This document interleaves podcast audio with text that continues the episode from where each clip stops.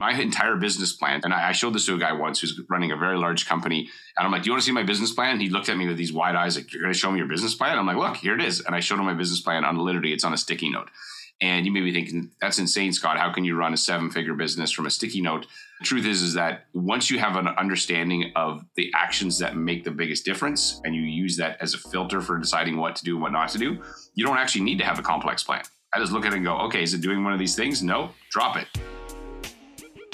The most inspiring stories from today's most successful mortgage brokers. Join your host, Scott Peckford, on I Love Mortgage Brokering. Hey, welcome to 10 Loans a Month podcast. I'm your host, Scott Peckford, and today I'm doing a best of episodes from the 10 Loans a Month podcast. We've basically taken clips from a bunch of shows that had great response and downloads, and we've strung them together for you to be able to be like, oh, this is a great reminder for you and help you with your business. So before we jump into that, though, I want to give a shout out to our title sponsor, Finmo. Finmo is a Canadian mortgage application document collection submission platform designed specifically for Canadians. It is very easy for brokers to use, very easy for borrowers. It's got some really cool features. The first one is Smart Docs. So as the client is filling out the app, it knows what type of documents to ask for based on how they fill it out. It's got a connection direct to Lender Spotlight. And so Lender Spotlight is a tool that's designed to help you search all the lenders' rates and guidelines. And it's got smart submission notes. So it pulls key data from the application so that your underwriter doesn't have to look for it. And it's also got a feature where as before you hit submit, and if it knows what lender you're going to, it'll actually say, hey, don't forget about these policies. So you don't waste time sending in files and having them declined. It is extremely slick. Check them out at lendesk.com slash Finmo and they'll set you up with a free demo. All right, so I'm going to share with you three episodes that had some very good feedback in terms of from the 10 Loans a Month podcast. So the first one is from episode 55, Three Tricks for Social Media Marketing. And in this clip, I share about why questions are more powerful than statements, how to get people to comment, and why contests are extremely powerful for creating engagement. Have a listen to this. So I always think of social media as like a river. So if you imagine Facebook or Instagram or these platforms, there's content constantly being pushed in there. So it's like this river. You throw your content in the river, and then of course, if you wait five minutes, 50 minutes, five hours, it's gone. It's down the river, and of course, you have to scroll and scroll and scroll to find it. And Facebook, the way their algorithm works, is that they're like, hey, if this is interesting and engaging, because keep in mind they want to keep you on there forever. If it's engaging, if people are engaging with that content, they're going to show it to more people. If you throw it in the river and nobody really pays attention to it, it just goes and disappears. So there are ways for you to, what I call, make the algorithm work in your favor by being very strategic about what you post, how you post, and how you interact with your posts. So, first kind of example is questions are far more powerful than statements. So you can go on there and you can have some very interesting facts you drop it, you know, on your feed and then it's gone like super quick. You turn that same post into a question and all of a sudden people will engage with it and it'll be around more and more eyeballs will see it. People like to express their opinion. Back when I was a kid, I never really did this, but like there was these magazines and a lot of the girls would have them and they love these like which you know celebrity are you most like or what's your spirit animal and people love this stuff. We want to learn about ourselves. And so anytime we get to express our opinion or learn about ourselves, we typically are going to be more engaged than if we're just you know throwing crap on there. So that's the first sort of tip: is questions are more powerful than statements. The second tip that I'd give you when it comes to social media is get them to comment. So it's not enough to just throw some interesting piece of content in your social media feed. But if they comment, what happens is, is that every time somebody comments on a post, and especially if you comment back, it pushes it back up. Facebook's like, oh, people are interacting. What does Facebook want? People interacting because that means that people are going to stay on Facebook longer so they can feed you ads every four or five posts. If you notice when you scroll, you're going to see an ad. I remember reading once before that if you are not paying for the product, you are the product. Your attention is the product. And so Facebook wants to keep your attention. So anything that's going to be engaging to you, they're going to put in front of you. If it's not engaging, they do not want you to see it. Which, by the way, is most of you guys, if you have Facebook pages, they get hardly any engagement. A Facebook page, even if you have 5,000 people following it, they may show it to 2% of your audience, maybe. And that's if the content's good most of the time they don't show it to the vast majority of your audience unless you pay to put it there. So anytime you can get them to comment, that's a good thing. So first, questions are more powerful. Two, get them to comment as much as possible. And then three, contests are incredibly powerful as well. You know, in the past we've done a program called Love 19 where we show people how to like build an email list by partnering with their local businesses and doing some giveaways. And so Kelly Benici, who did this with our program, she probably had the most engaged post that I've ever seen. She did one was a giveaway for a local Johnson's greenhouse and landscaping. I think it was a $75 giveaway, not a ton of giveaway, and she had shared it 83 comments and 67 or 68 shares. Insane numbers, right? So contests, people still love it. There's a reason radio stations still run contests, right? Because they work. All right, hopefully you got some ideas on that. I know that one of our coaches in our 10 Loans a Month Academy, M, she built a $50 million a year business in three years, almost solely using social media. Not many people can say that. And she's fantastic. But in this next section, I talk about this from episode 57, how to business plan like Jeff Bezos. So there's this concept of a flywheel, and honestly, it was a game changer for my own businesses. And I recommend anybody with a business to build one. So in this episode, and Jeff Bezos did it many years ago, and it comes from this book by Jim Collins, Good to Great. So I would encourage you to also check out that book, but just have a listen to how you can apply this to your mortgage business. A couple things I talk about: why business plans are useless, business planning is useful, how a flywheel works, and then literally my entire business plan that I built my business with, seven figure training company, is a sticky note. And that's it. It's really that simple. Have a listen. So he has a method that he's used for business planning that I'd learned about and I've applied it to my own business. And last year was the first full year that I actually had it applied. The results have been ridiculous. And so I'll, get into that in a second. But before I do, a couple things about most business plans. The problem is, is that I think it was Dwight D. Eisenhower who said business plans are useless, but planning is priceless. So I want to say that one more time. Business plans are useless, but planning is priceless. So you need to be thinking ahead. You need to be thinking, okay, where am I going to pivot? But the act of actually writing out a 15 or 20 page business plan is kind of useless. And the reason is is because you don't actually look at it again. So often you write that thing out and then you never see it again. The second thing is is that you can't make good decisions let's say 10 months from now. The best time to make a decision that comes up 10 months from now is probably nine and a half months from now when you have more information.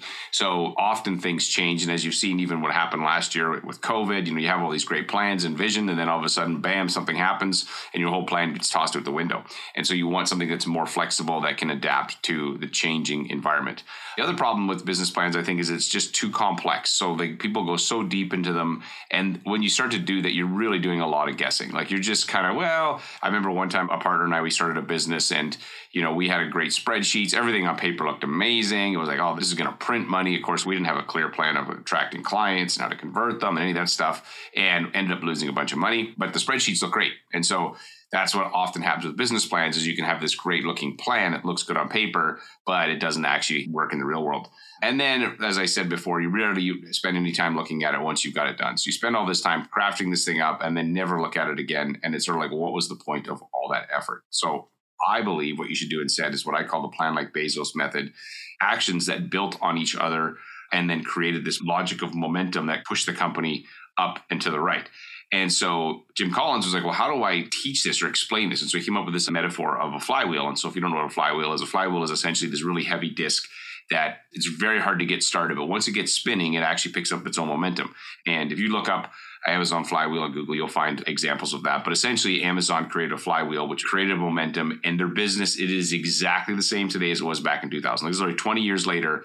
You'd look at it and go, "That's exactly what they're doing," and it's incredibly powerful. So, does it work? So, I'll just tell you some of the things that we've done in the last year. So, and my entire business plan, and I showed this to a guy once who's running a very large company, and I'm like, "Do you want to see my business plan?" And he looked at me with these wide eyes, like, "You're going to show me your business plan?" I'm like, "Look, here it is," and I showed him my business plan on literally, it's on a sticky note.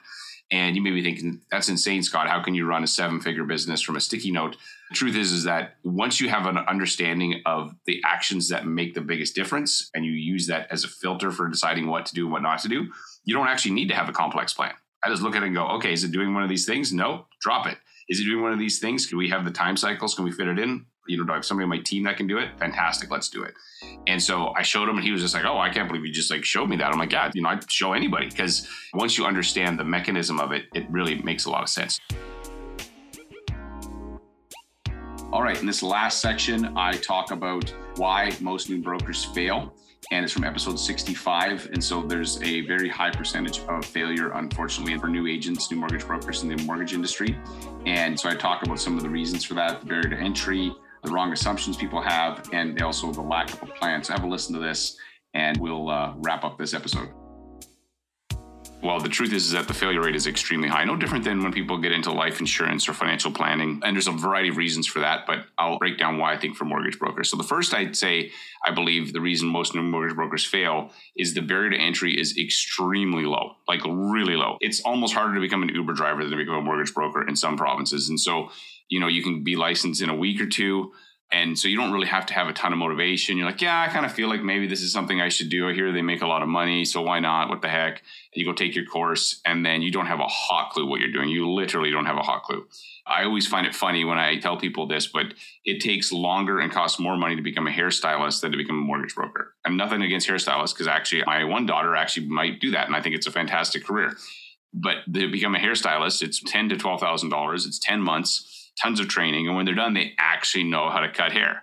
When you take your mortgage licensing course, you do not know how to do a mortgage when you're done. You don't know how to find a mortgage. You don't know how to fund a mortgage. You literally know just barely enough to be able to speak the language. That's it. And so the failure rate is extremely high because the barrier to entry is really low. And so then people just come in, they dabble at it, and then they leave. The problem is, though, that I think that for the consumer that's out in the public, if they're dealing with some of these folks who have not been properly trained, it makes mortgage brokers look kind of stupid. It's like, man, you guys must not know what you're doing. I don't worry with that too much because I focus on what I can control, which is being really good at my job. But the truth is, is that there are a lot of people out there, you know, they're a cab driver and they're a mortgage broker. And you're like, okay, that's awesome. But are you going to be the person to advise me on my, you know, largest debt that I ever have? How really effective are you going to be at that and how much knowledge are you going to have i always think you know like my business partner jules who she did 100 million last year and if she's competing against a part timer, she's going to eat their lunch all day, every day. She's in this every day, focused, dialed in. They have no chance. They literally have no chance. So it's the first barrier entry. The second is, is that when people get into the mortgage business, they have a wrong assumption about what we do. They kind of think, well, if I'm a mortgage broker, I'm going to go and get you the best rate. Or, you know, it's going to be everybody that I know needs a mortgage. So, of course, they're going to use me. These things are not true, by the way. The reality is, is that a mortgage broker is a technical sales job. I want to emphasize the word sales it is very much you have to develop sales skills. You know, when you talk to a mortgage broker, the 10,000 mortgage brokers that came into the, you know, it was probably higher than that because that was one company, but so let's say the 12 to 15,000 mortgage brokers that came into Ontario in the last year, you all have access to the same products, the same rates. For the most part, everything is pretty much vanilla. And so, why is somebody going to use you versus someone else? This is why sales is so important. And when we say a technical sales job, so when somebody sells, you know, high-end computer systems or sophisticated computer systems, you need to understand the systems or how the machines work, but then you also need to know how to sell it.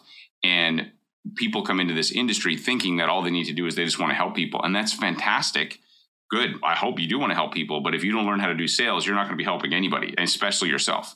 All right. So, first, barrier to entry. Second, they don't understand that it's a sales job. The third is they have no plan on what to do. So, they basically dabble in a lot of non essential things. I see mortgage brokers, you know, they're new, they're excited, and they're like, give me your opinion on my business card doesn't matter. Like, does not matter. You don't even need a flipping business card. First off, who uses them anymore? And it's not like, oh my gosh, I got to remember that mortgage broker Susie that I met at that lunch and learn. I better pull a business card out of my what?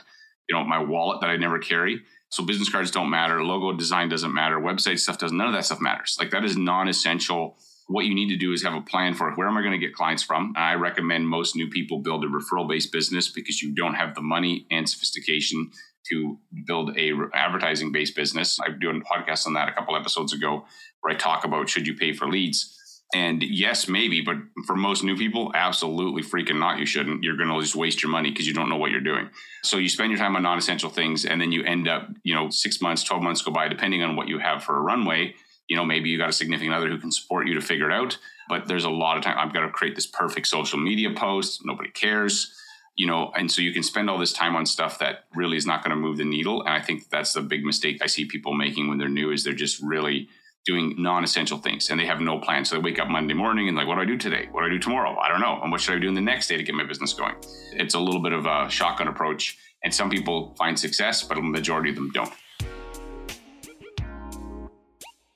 All right. Thanks again for listening to this episode of the 10 Loans a Month podcast. This was our best of series that we did in the last six months, some episodes that we thought had great response as well as some good content for you. Hopefully, you guys have found that useful. Last thing I'd say is if you're listening to this and you're an experienced broker doing 100K plus a year and you want to scale your mortgage business, I would encourage you to go check out 10loansamonth.com. We have an academy there. We only open it a few times a year. And when we do, it's awesome. We've got some fantastic coaches. These are all very experienced mortgage brokers who have a superpower, a very particular set of skills, as Liam Neeson would say and they coach on that specific thing to help you in your business. Go check out 10loansamonth.com. That's the number 10. Thanks again for listening to this episode. This is an I Love Mortgage Brokering production.